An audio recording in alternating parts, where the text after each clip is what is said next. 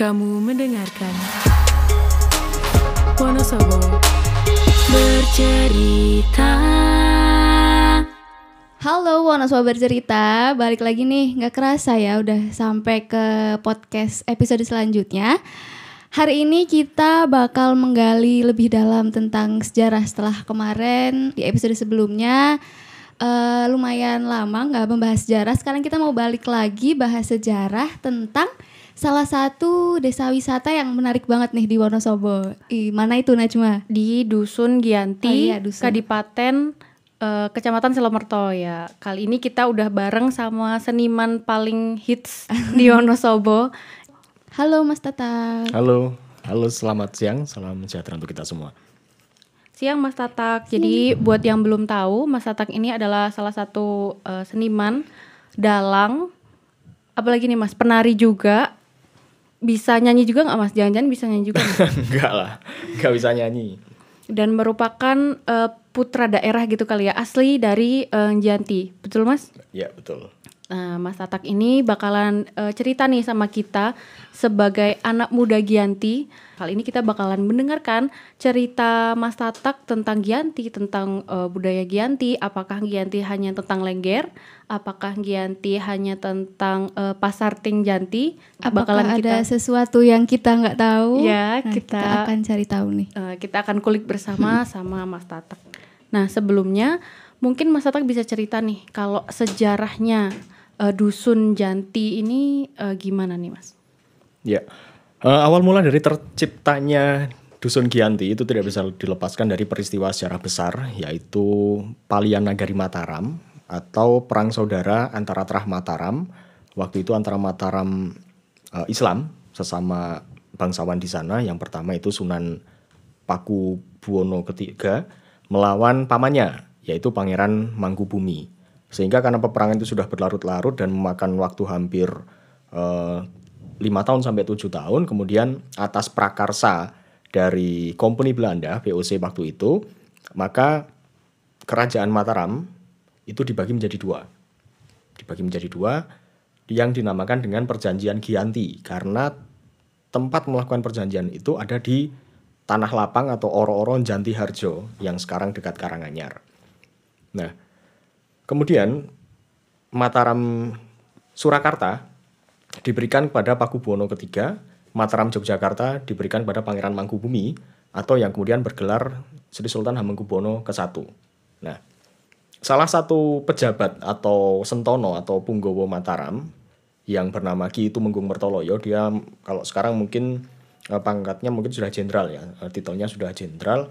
Dia itu menganggap bahwa perjanjian damai ini adalah eh, siasat politik Belanda untuk memecah belah. Karena kan setiap adanya suksesi pemerintahan, adanya setiap pergantian raja itu kompeni selalu campur tangan bagaimana melemahkan kerajaan tersebut untuk kemudian dikuasai. Atau kita sering baca buku sejarah dengan siasat divide eh, et impera ya, politik adu domba. Karena dia tidak setuju, si Tumenggung Mertoloyo ini kemudian pergi dari kerajaan. Dia walk out lah intinya, pergi dari kerajaan terus mengembara sampai ke sebuah pemukiman. Pemukam, pemukiman itu eh, belum diberi nama. Kemudian, kemudian dia menata sebuah tatanan baru di pemukiman tersebut dibantu dengan tokoh-tokoh setempat. Ada Ki Meranggi dan Ki Monyet. Jadi Tumenggung Mertoloyo, Ki Meranggi, dan Ki Monyet membangun desa tersebut sesuai dengan keahliannya masing-masing. Kalau Ki Tumenggung Mertoloyo ini karena dia berasal dari bangsawan tentu dia paham tentang tata pemerintahan, kemudian tentang kesenian-kesenian keraton sehingga ditularkan pada masyarakat. Kemudian Ki Monyet ini lebih ahli di bidang pertanian. Maka dia mengajari bagaimana cara bercocok tanam, bagaimana cara mengolah sawah yang baik. Dan Kim Ranggi, dia ahli dalam bidang pertukangan dan perundagian dan pembuatan perkakas alat rumah tangga. Eh, Sehingga tiga tokoh ini bahu-membahu membangun pemukiman tersebut. Semakin banyak penduduk yang kemudian tertarik dengan ajaran mereka, dengan eh, ilmu-ilmu yang dibawa mereka, kemudian pemukiman yang tadinya itu kecil semakin meluas, luas, luas dan banyak. Akhirnya untuk mengenang kejadian perjanjian Gianti, maka daerah tersebut kemudian diberi nama Dusun Gianti. Gianti itu sendiri sebetulnya ejaan Belanda. Yang yang benar itu seharusnya Janti bukan Gianti, tapi karena ejaan Belanda huruf G dibaca J dan itu masih berlangsung sampai sekarang akhirnya dibaca Gianti. Sama juga dengan Jogja. Jogja itu pun kan sebetulnya pengucapannya adalah Yogyo pakai Y. Tapi karena tulisannya J masih ejaan dulu akhirnya kita latah sampai sekarang mengatakan Jogja. Itu untuk sekelumit kisah dari asal mula terbentuknya Dusun Gianti Menarik sekali ya. Namanya berarti dulu memang nggak ada namanya dusun itu. Ya, eh, sejauh dari literasi yang kami eh, cari, kemudian kami pelajari, memang belum belum belum ditemukan nama dusunnya itu apa gitu. Eh, tonggak sejarah awalnya kan dengan eh, munculnya to- ketiga tokoh tersebut tahun 1755 eh, pasca perjanjian Gianti tersebut. Dan karena Tumenggung Mertoloyo ini dalam tanda kutip adalah pelarian, dia termasuk orang yang membangkang dari hasil perjanjian, maka kemudian menurun, menurun sampai ke karakter orang-orangnya sekarang itu juga agak agak gimana ya? Agak dinamis. Artinya dinamis di sini mereka punya kemauan kuat dan memiliki prinsip yang eh, agak susah diatur dalam tanda kutip, tapi itu lebih ke hal yang positif, bukan bukan hal-hal yang membangkang itu yang radikal yang apa itu bukan. Yang menarik dari kata dinamis tadi juga Gianti itu kan terkenal sama toleransi antar umat beragamanya. Iya, betul. Nah mungkin eh, bisa diceritain nih mas, toleransi kayak apa aja sih yang ada di Gianti? Eh, di Gianti itu cukup heterogen ya masyarakatnya baik dari segi profesi, tingkat pendidikan dan yang paling eh, sering dibahas itu soal agama atau kepercayaan di Gianti ada mayoritas masih muslim, mayoritas eh, beragama Islam, kemudian sebagian lagi beragama Katolik, ada juga yang beragama Kristen dan juga ada penghayat kepercayaan. Ya, ada penghayat kepercayaan masing-masing agama dan masing-masing kepercayaan di situ mereka sadar diri dengan posisinya. Jadi eh, mungkin tidak ada istilah mayoritas minoritas karena eh, yang mayoritas itu menganggap dia sebagai kakak tertua dan yang sedikit pemeluknya itu adalah sebagai adik termuda sehingga si adik tidak usah eh, mengganggu si kakak dan si kakak pastinya akan mengayomi si adik begitu. Dan per September 2018 desa Dusun Gianti, desa Kadipaten mendapatkan predikat sebagai desa sadar kerukunan dari Forum Kerukunan Umat Beragama Kabupaten Wonosobo. Kalau sampai saat ini se-Jawa Tengah baru dua desa, salah satunya di Gianti itu. Menarik ya. heeh. Bahkan di sana eh, berarti toleransinya itu benar-benar kuat dan benar-benar erat. Nah, bagaimana sih cara masyarakat Gianti eh, menjaga kerukunan itu? Ya, yang menjadikan simbol integrasi sosial itu adalah budaya. Adalah budaya. Kita tahu budaya itu kan eh, bagian dari studi kebatinan masing-masing orang, kemudian diberi dengan unsur-unsur keindahan, maka tercipta sebuah budaya dan juga seni pastinya. Di Gianti itu kan banyak sekali eh, pelaku-pelaku seni, baik itu seni pertunjukan, kemudian seni kerajinan, seni musik, yang mana mereka ketika sedang pentas itu akan membaur jadi satu, tidak eh, mempermasalahkan oh itu beragama A, itu beragama B, C dan lain sebagainya. Tapi begitu membaur dalam hal budaya dan seni mereka benar-benar melebur menjadi satu. Bahkan ada kutipan yang mengatakan bahwa ketika lonceng gereja dan juga beduk masjid tidak bisa mengumpulkan orang, maka bunyikanlah gamelan. Pasti orang akan berkumpul di situ.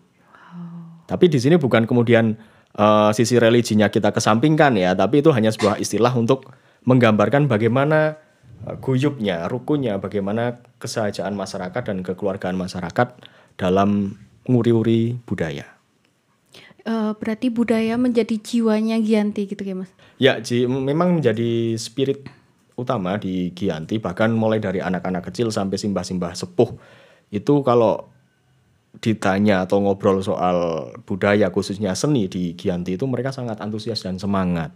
Bahkan anak-anak kecil itu mereka tiap hari bahkan ada yang suka memainkan alat musik sendiri atau menari sendiri gitu tanpa dikomando oleh yang lebih tua walaupun eh, di beberapa waktu akan ada latihan rutin juga gitu.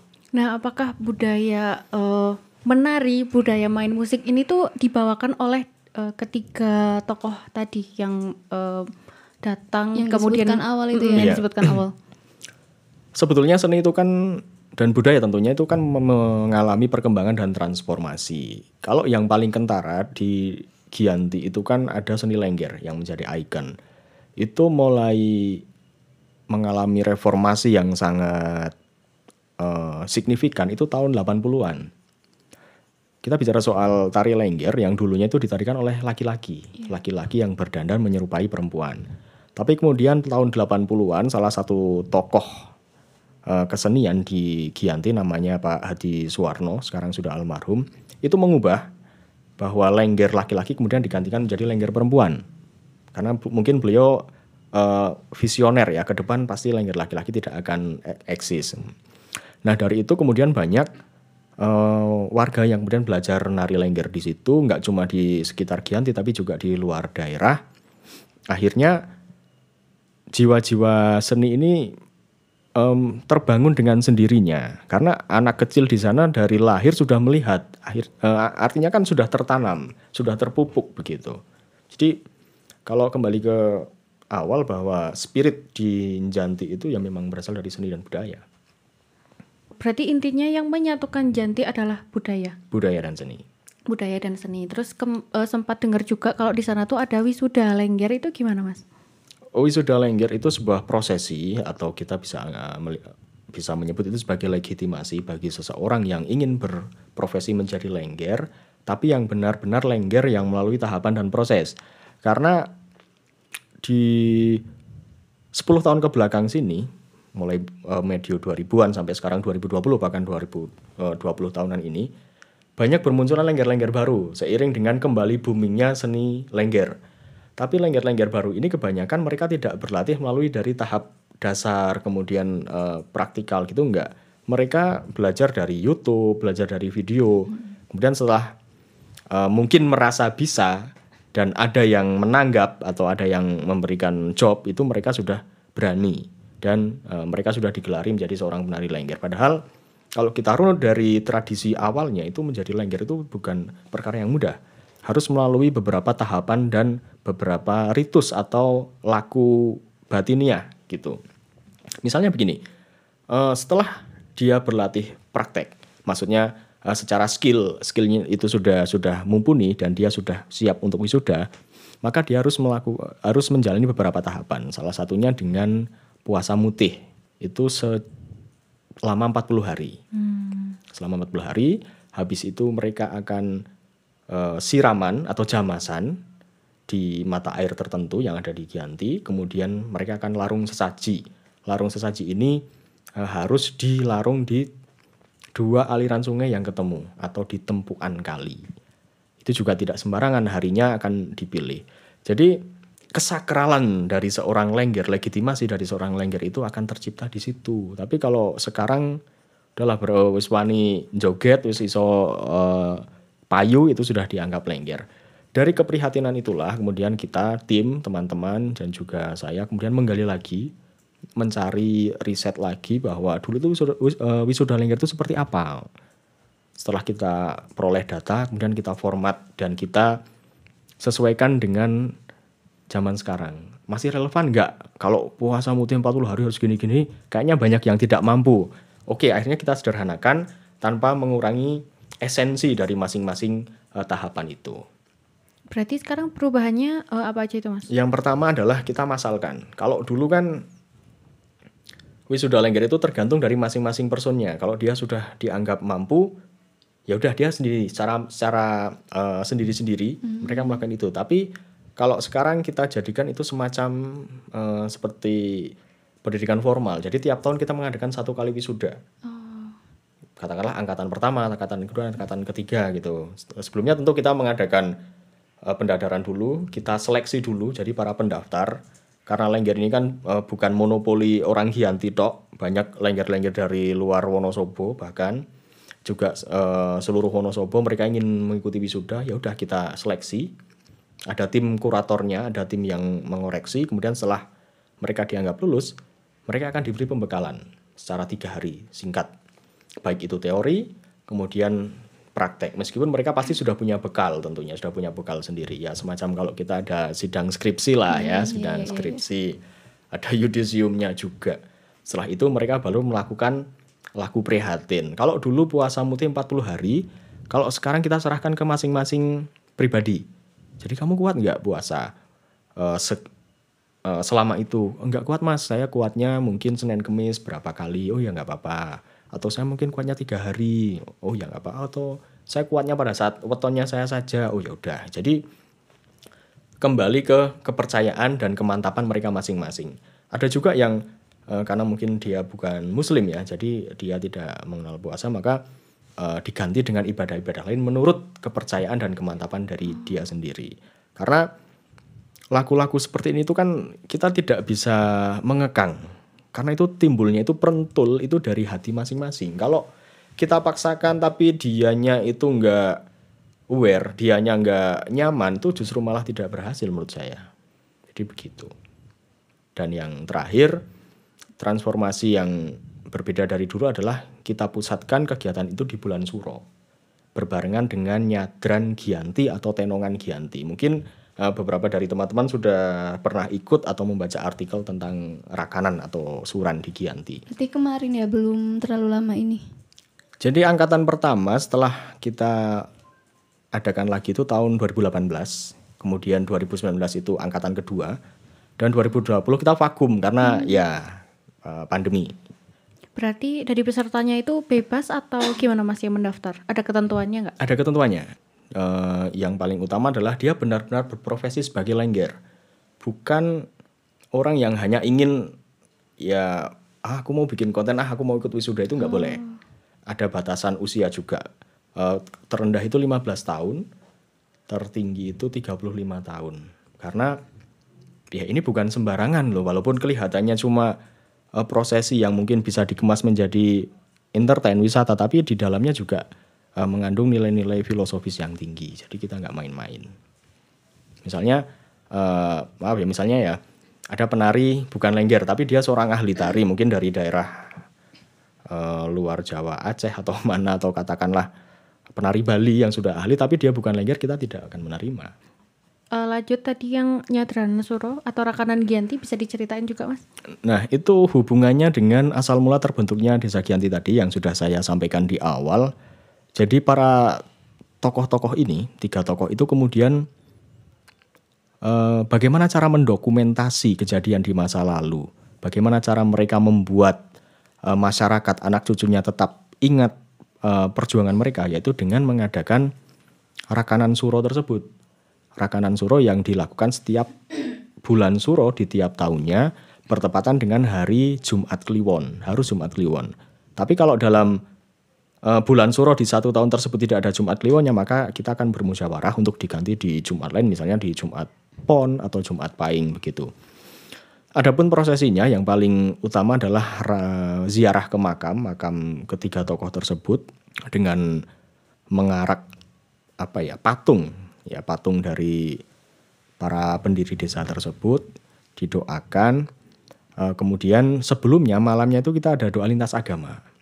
Kemudian esok harinya nyadran atau punjung leluhur istilahnya atau mendoakan leluhur bagi bapak-bapak dan ibu-ibu membuat tenong. Tenong itu seperti wadah dari anyaman bambu berbentuk lingkaran yang bisa diisi makanan-makanan jajan pasar atau rakan. Rakan itu kan jajan pasar artinya. Dan juga hasil bumi dari daerah tersebut baik itu buah-buahan, bahan pokok, sayur-sayuran. Ini sebagai wujud rasa syukur. Oh dalam setahun ini eh, saya panen melimpah loh. Oh dalam setahun ini saya banyak dapat rezeki loh gitu. Jadi eh, semuanya kita kumpulkan jadi satu. Setiap eh, warga membuat tenong dan nanti itu akan digelar di sepanjang jalan, didoakan bersama dan akan diperebutkan. Diperebutkan nggak cuma oleh warga Gianti tapi juga para pengunjung di luar daerah. Karena dipercaya makanan-makanan tersebut akan membawa berkah. Nyadran pertama, nyadran pertama atau peringatan pertama itu tahun 1756 berarti. Karena kan perjanjian Gianti 1755 proses eh, membangun desa tersebut kurang lebih satu tahun. Jadi kalau dihitung Udah berarti berapa? ya. Berarti 260 sekian kan? Berarti kan sudah 264 atau 65 sekarang. Namanya budaya Jawa terutama itu tuh kental banget sama yang namanya mitos. Nah, pengen tahu eh, cerita rakyat yang berkembang gitu kayak mungkin kalau anak muda sekarang bilangnya folklore gitu ya. Iya, folklore. Cerita rakyat bisa diceritain Mas mitos-mitos atau kepercayaan yang dipercaya oleh masyarakat Giyanti dan mungkin kalau orang lain dengar, oh oke itu cuma ada di Giyanti kayak gitu. Ya, Em, khususnya di Rakanan Suro itu setiap tahun dipercaya harus diadakan, entah itu dalam kondisi panen raya atau dalam kondisi berlebih limpahan atau dalam kondisi yang gagal panen. Skalanya kecil nggak masalah, yang penting diadakan karena ada kepercayaan ketika tidak diadakan itu satu akan timbul huru hara permasalahan. Misalnya ada dulu itu pernah orang meninggal tidak wajar, ada orang bunuh diri, kemudian kecelakaan apa dan lain sebagainya. Itu masih diugemi sampai sekarang sehingga masyarakat eh, kita tidak kita tidak bicara soal benar tidaknya itu, tapi masyarakat masih mempercayai. Meskipun di kondisi pandemi seperti ini kemarin kita juga mengadakan dengan skala yang sangat kecil dan eh, kegiatan yang sangat ketat protokolnya. Tadi udah ngomongin spirit budaya dari masyarakat Giyanti.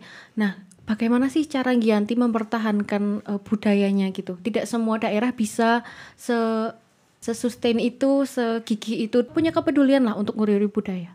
Ya, sebetulnya terjadi anomali juga di Giyanti. Kalau kita melihat di daerah lain atau di tempat-tempat lain ya, sepengetahuan saya, mohon maaf kalau salah, mohon dikoreksi. Kawula muda atau generasi milenial itu agak antipati terhadap budaya-budaya leluhur atau budaya-budaya eh, lokal. Tapi kalau di Giyanti justru anak-anak kecil itu sangat menggemari itu budaya-budaya setempat kayak lengger, kemudian tari topeng, ketoprak, wayang, bahkan eh, di keseharian mereka para anak-anak muda ini beberapa itu pakai belangkon, pakai pakaian Jawa gitu, padahal tidak ada acara apa pun gitu. Itu. Kemudian dari kami juga tidak tidak alergi dengan perubahan teman-teman yang bergerak di bidang media juga luar biasa. Eh, kita menginventarisir data-data ada situs, kemudian ada budaya apa saja, kemudian kita digitalisasi dan juga kita pasarkan dalam bentuk digital. Sehingga menurut kami yang membuat eksistensi kesenian dan budaya di Desa Giyanti masih terus berlangsung sampai saat ini adalah rasa memiliki atau rasa handar beni dari khususnya generasi muda bahwa itu adalah milik mereka. Kemudian timbul rasa mencintai. Toh kita bisa mencintai setelah kita memiliki, bukan? Seperti itu. Nah, No eh, baper baper. jadi balik lagi ke tadi rasa memiliki nah apa orang tuanya marahi gitu Marahi, heeh. udah Kayak- dari kecil anaknya dikenalkan dan lain-lain segala macam atau itu otomatis sudah punya metode pa- parenting tertentu mungkin Nah, gini. Kalau bicara soal uh, kesenian khususnya di tari khususnya ya karena karena yang paling ikonik di sana itu tari itu kan tetap juga tergantung dengan bakat. Ada yang mungkin berlatih satu dua kali sudah lemes, uh, sudah gemul, sudah bagus. Tapi ada juga yang sampai bulan uh, berbulan-bulan masih kaku itu tergantung bakat. Tapi kalau uh, di sana beberapa event-event atau beberapa ritus budaya itu selalu melibatkan banyak orang. Misalnya ada yang namanya eh, selamatan kobol-kobol. Itu menari satu kampung, semua orang. Itu menari satu kampung sehingga secara tidak langsung tanpa harus menyuruh si anak itu kan akan melihat eh, anak itu kan akan merekam apa yang dilakukan oleh orang tuanya. Itu menjadi memori yang yang sangat nabet atau sangat membekas sehingga itu lebih lebih ke teladan sih teladan bukan bukan terus yuk kamu nari kamu nari. Enggak tapi dari eh, anak-anaknya udah pengen oh pengen pengen gitu. Karena meriah di sana lingkungan gitu lingkungan yang membentuk me- mereka menjadi seperti itu. Tadi udah diceritain juga nggak cuma tari ternyata sedangkan aku tuh taunya kalau Giyanti itu lengger. Ya Giyanti sama dengan lengger Eh, ya. Giyanti sama dengan lengger dan eh, rakanan Giyanti ternyata ada banyak. Nah mungkin bisa diceritakan nih ke kami ada apa aja di Giyanti ya tadi sedikit ya eh, tentang selamatan kobol-kobol itu dilaksanakan malam setelah rakanan misalnya tadi rakanan maka nanti malam sebelum ada pertunjukan seni seluruh warga akan berkumpul di satu tempat membawa makanan untuk mereka sendiri. Jadi bisa menggunakan piring atau menggunakan apa pun setelah didoakan bersama. Kemudian mereka menari bersama dengan iringan yang dari alat makan tersebut. Nah, Jadi kayak perkusi gitu, nutuin tok tok tok tok gitu. Itu semua orang akan menari bersama satu kampung. Entah sing iso nari, entah sing masih kaku. Itu benar-benar kesenian rakyatnya di- itu di situ, kekeluargaannya itu di situ. Semua membaur jadi satu. Ya makanya tadi saya sampaikan bahwa budaya adalah pengikat. Meskipun eh, di sini misalnya ada pemuka agama Katolik katakanlah eh, sebelahnya ada Pak Haji, Pak Kiai, mereka menari juga bareng kok mereka nari di situ bareng nggak kemudian eh, antipati atau apa gitu. Itu satu kobol-kobol dari kata kabul atau tercapai. Jadi selama satu tahun itu mereka sudah banyak mencapai em, hal-hal baik, hal-hal positif, misalnya dengan panen, diberi kesehatan, diberi keluarga yang eh, rukun, diberi anak-anak yang sehat, itu mereka diekspresikan dengan eh, rasa syukur itu. Juga selama setahun yang akan datang, mereka juga ingin mencapai hal-hal baru. Sehingga selamatan kobol-kobol ini apa yang sudah dicapai dan apa harapan yang akan dicapai selama satu tahun. Itu satu. Eh, kemudian ritus mesusi beras. Lah ini ini sedang sedang kita gali terus karena sudah agak lama, sudah agak lama tidak kita gali dan memang sudah agak kepaten obor atau kehilangan jejak itu ibu-ibu di sana itu mesusi beras itu bareng. Hasil cuciannya itu di dikumpulkan, nggak dibuang kan biasanya dibuang yang putih itu. Ternyata dikumpulkan atau ada yang mengatakan itu namanya banyu leri. Iya. Leri. Itu katanya kalau di sebar ke se- apa? sebagai eh, penyiram tanaman atau penyiram di sawah, disiram itu membuat lebih subur gitu. Katanya gitu. Apa kepercayaannya seperti itu. Ada juga yang kalau eh, buat cuci muka jadi awet muda, jadi kenceng wah glowing gitu. Tapi itu kan masih masih masih menjadi mitos. Tapi kita jangan lupa bahwa mitos itu berasal dari pengetahuan dan ilmu titen masyarakat terdahulu.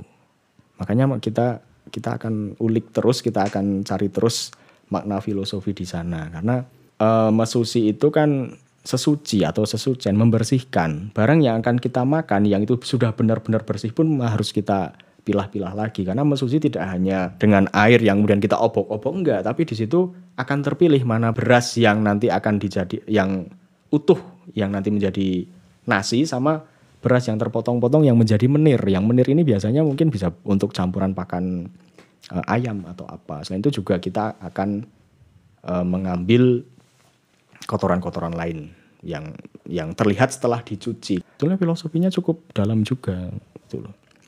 Sangat dalam. Pak. Sangat dalam dan yang juga sudah Anda singgung tadi soal pasar ting. pasar ting itu sebuah pasar seni, pasar tradisional yang di situ menjual alat-alat kesenian, makanan-makanan tradisional dengan sistem pembayaran menggunakan uang dari kayu yang kita sebut benggol.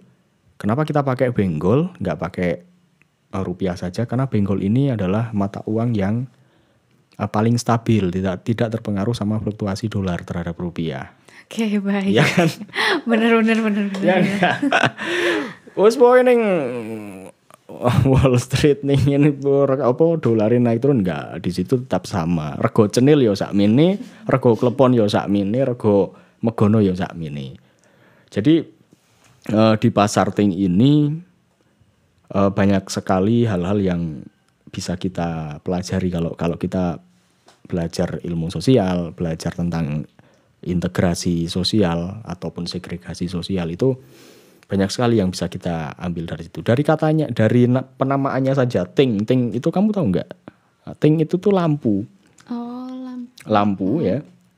Lampu mungkin dulu pakai eh, minyak tanah atau minyak kelapa sawit, diberi tempat seperti kurungan eh, burung dan diberi apa ya kalau mungkin sekarang dinamo sehingga ketika asap itu keluar maka akan berputar. Sisi luarnya berputar dan di di sisi luar itu bisa diberi gambar-gambar seperti hewan gitu kan. Pernah lihat ya? Iya, iya, iya. Seperti- eh, apa ya semacam ombak banyu tapi dalam skala kecil. Makanya ting itu juga disebut damar kelly atau pelita yang mengalir. Damar kan pelita kelly itu hanyut hanyut dam, damar kelly itu kalau dulu itu menjadi tontonan yang sangat asik bagi anak-anak kecil tuh udah delok karena gambarnya itu seakan-akan hidup gitu. Ketika angin berhembus goyang maka gambarnya juga ikut goyang kayak benar-benar hidup gitu. Eh, kemudian eh, gitu itu kita ambil dan kita jadikan inspirasi menjadi pa- nama pasar tersebut dan mewajibkan setiap pedagang itu juga harus memasang ting di tiap kiosnya. Oke, nah ide dari pasar Ting Janti ini tuh udah lama kah atau ini tuh inovasi yang baru sih? Karena saya sih baru tahunya belum lama gitu, Belum pernah ke sana berarti. belum pernah ke sana. Iya, keburu tuh, keburu Keburu keburu rehat keburu ini ya. pandemi ya. Iya. Eh, kalau in kalau pasar ting itu sebetulnya kita embrio tahun 2018. Jadi bertepatan dengan festival desa wisata yang dipusatkan di Dusun Giyanti oleh Dinas Pariwisata dan Kebudayaan. Di situ ada sekitar 21 atau 24 desa wisata yang membuat stand di di tempat tersebut. Setelah acaranya selesai, stand itu nggak kita bongkar, tapi kita minta kita minta, kita permak, kita bangun menjadi kios-kios gitu. Setelah menjadi kios-kios, silahkan penduduk khususnya di warga Gianti untuk mengisi kios tersebut dan kita jadikan pasar wisata. Jadi memanfaatkan momen juga. Itu kalau kan yang saya tahu beberapa pasar yang sejenis kayak pasar Kumandang atau yang lain itu kan di siang hari. Nah, kalau pasar Ting yang saya tahu itu malam hari ya betul. Ya, malam hari dan siang hari, tapi kita lebih ke fokus ke malam karena kan ting itu kan akan menyala di malam hari kan. Nah, itu eh, menjadi destinasi wisata pilihan. Jadi kalau orang mungkin kalau paginya mau lihat ke yang lain, tempat lain, malamnya di Gianti gitu. Jadi saya pernah sekali ke pasar Ting. Itu beberapa menit sekali atau beberapa itu sekali itu kayak ada yang keliling. Itu nutui apa gitu kalau nggak salah. Nah, itu bisa dijelaskan. Itu namanya kentong titir. Kentong itu ya kentongan, titir itu dipukul dengan cepat. Itu sebetulnya itu dilakukan setiap satu jam sekali. Satu jam sekali sebagai penanda pergantian waktu. Sebagai penanda pergantian waktu. Oh saiki jam songo, saiki jam 10, jam 11 gitu. Tapi ada makna yang mendalam juga. Karena ketika kentong titir itu semua pedagang, semua yang ada di pasar ting itu harus ikut. Entah mereka sedang bertransaksi, entah mereka sedang makan, sedang apa, itu semua harus ikut dengan memukul kentongan atau apa pun di situ yang bisa dipukul. Kalau nggak pakai apa-apa ya tepuk tangan. Jadi selain sebagai penanda waktu juga sebagai wujud rasa syukur diberi umur panjang gitu loh. Oh saya sudah diberi umur satu, eh, satu jam lagi, satu jam lagi, satu jam lagi. Jadi pengingat itu, mengingat dan bersyukur itu harus dilakukan di kondisi apa pun. Dan kita harus mengesampingkan kita lagi dagang, kita lagi jual beli, kita lagi makan. Itu kita kesampingkan dulu lah. Kita bersyukur dulu lah dengan apa yang sudah diberikan khususnya dalam hal umur yang panjang. Tadi udah banyak membicarakan mulai dari sejarah, budaya, ternyata juga banyak mitos-mitos dan kepercayaan yang masih eh, dipegang erat oleh eh, masyarakat Gianti, bahkan dari anak kecil sampai yang dewasa punya sama-sama rasa memiliki eh, budayanya dia sendiri. Nah, Ya. dari Mas eh, Tatak sendiri sebagai pelaku seni di Wonosobo juga jadi cari di Janti, apa sih harapannya Mas Tatak untuk Janti dan untuk eh, budaya Jawa pada umumnya? Kalau harapan saya, ya tentulah kita, eh, kita ingin bahwa budaya ini tidak lekang oleh waktu maupun oleh zaman meskipun di masa sekarang ini memang luar biasa tantangannya ya. Karena anak-anak kecil kita tidak bisa memungkiri meskipun di Gianti itu mereka masih mengenal lengger, masih mengenal nama-nama gending, nama-nama topeng, tapi berbarengan mereka juga sangat mengenal Ipin Upin, Avenger dan lain sebagainya itu mereka juga mengenal. Artinya saya melihat kalau ini kita tidak selamatkan cepatnya maka entah 10 15 tahun ke depan mereka akan lebih paham Scarlett Johansson daripada penari lengger. Mereka lebih lebih tahu sejarahnya Black Widow daripada sejarahnya penari yang wisuda lengger itu. Tapi saya optimis bahwa transfer knowledge, tukar kawruh dari tetua adat kepada pemuda dan generasi yang sekarang masih kecil, artinya generasi yang akan datang itu akan terus berlangsung, akan terus berlangsung. Tidak ada kekhawatiran, tapi juga kita perlu untuk selalu waspada, begitu.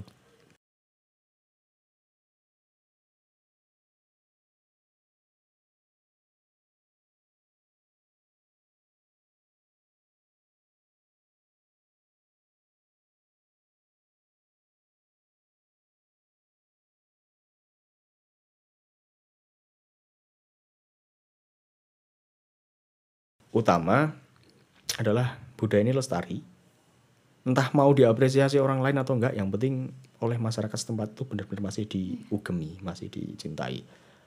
Eh, terlepas kemudian banyak yang mengapresiasi, kemudian banyak wisatawan yang hadir itu menurutku menjadi nilai tambah yang lain lah.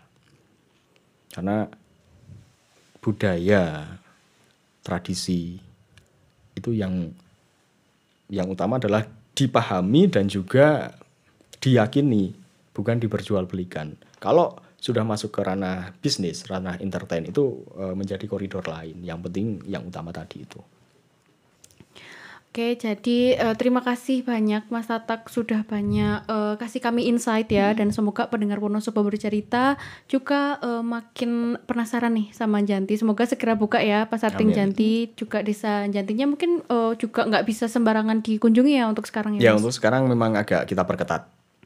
Jadi lebih tahu tentang sejarahnya. Jadi nggak cuma oh itu bagus budayanya ternyata eh, melalui proses yang panjang punya cerita dan punya itu tadi ya spirit untuk melestarikan budayanya itu kuat sekali di Janti. Semoga bisa segera ke sana lagi ya Feb dan belajar lagi di sana. Mudah-mudahan ini bisa mengobati kekangenan teman-teman yang ingin atau yang pernah ke Gianti. Karena Gianti itu lebih dari sekedar tempat ya. Sudah banyak sekali insight, sudah banyak sekali cerita dari eh, Janti dan untuk teman-teman yang pengen juga bercerita atau pengen request bisa di DM @wonosobo.bercerita atau untuk teman-teman yang pengen bercerita bisa ke email di wonosobo.bercerita@gmail.com. Kita tunggu banget loh. Terus di Instagram juga kita punya konten apa aja sih Feb? Di Instagram itu kita ada konten baru setiap minggunya yaitu voice over. Silahkan bisa di scroll scroll, bisa dipantau terus. Dan jangan lupa juga untuk terus tunggu eh, podcastnya. di setiap weekend ya terus di voice overnya juga kita tuh kayak merangkum cerita-cerita dari Wonosobo seperti itu ya Feb. Mungkin teman-teman pengen bercerita bisa ketuk DM kita. Kita tunggu ya pokoknya ceritanya. See you. See you.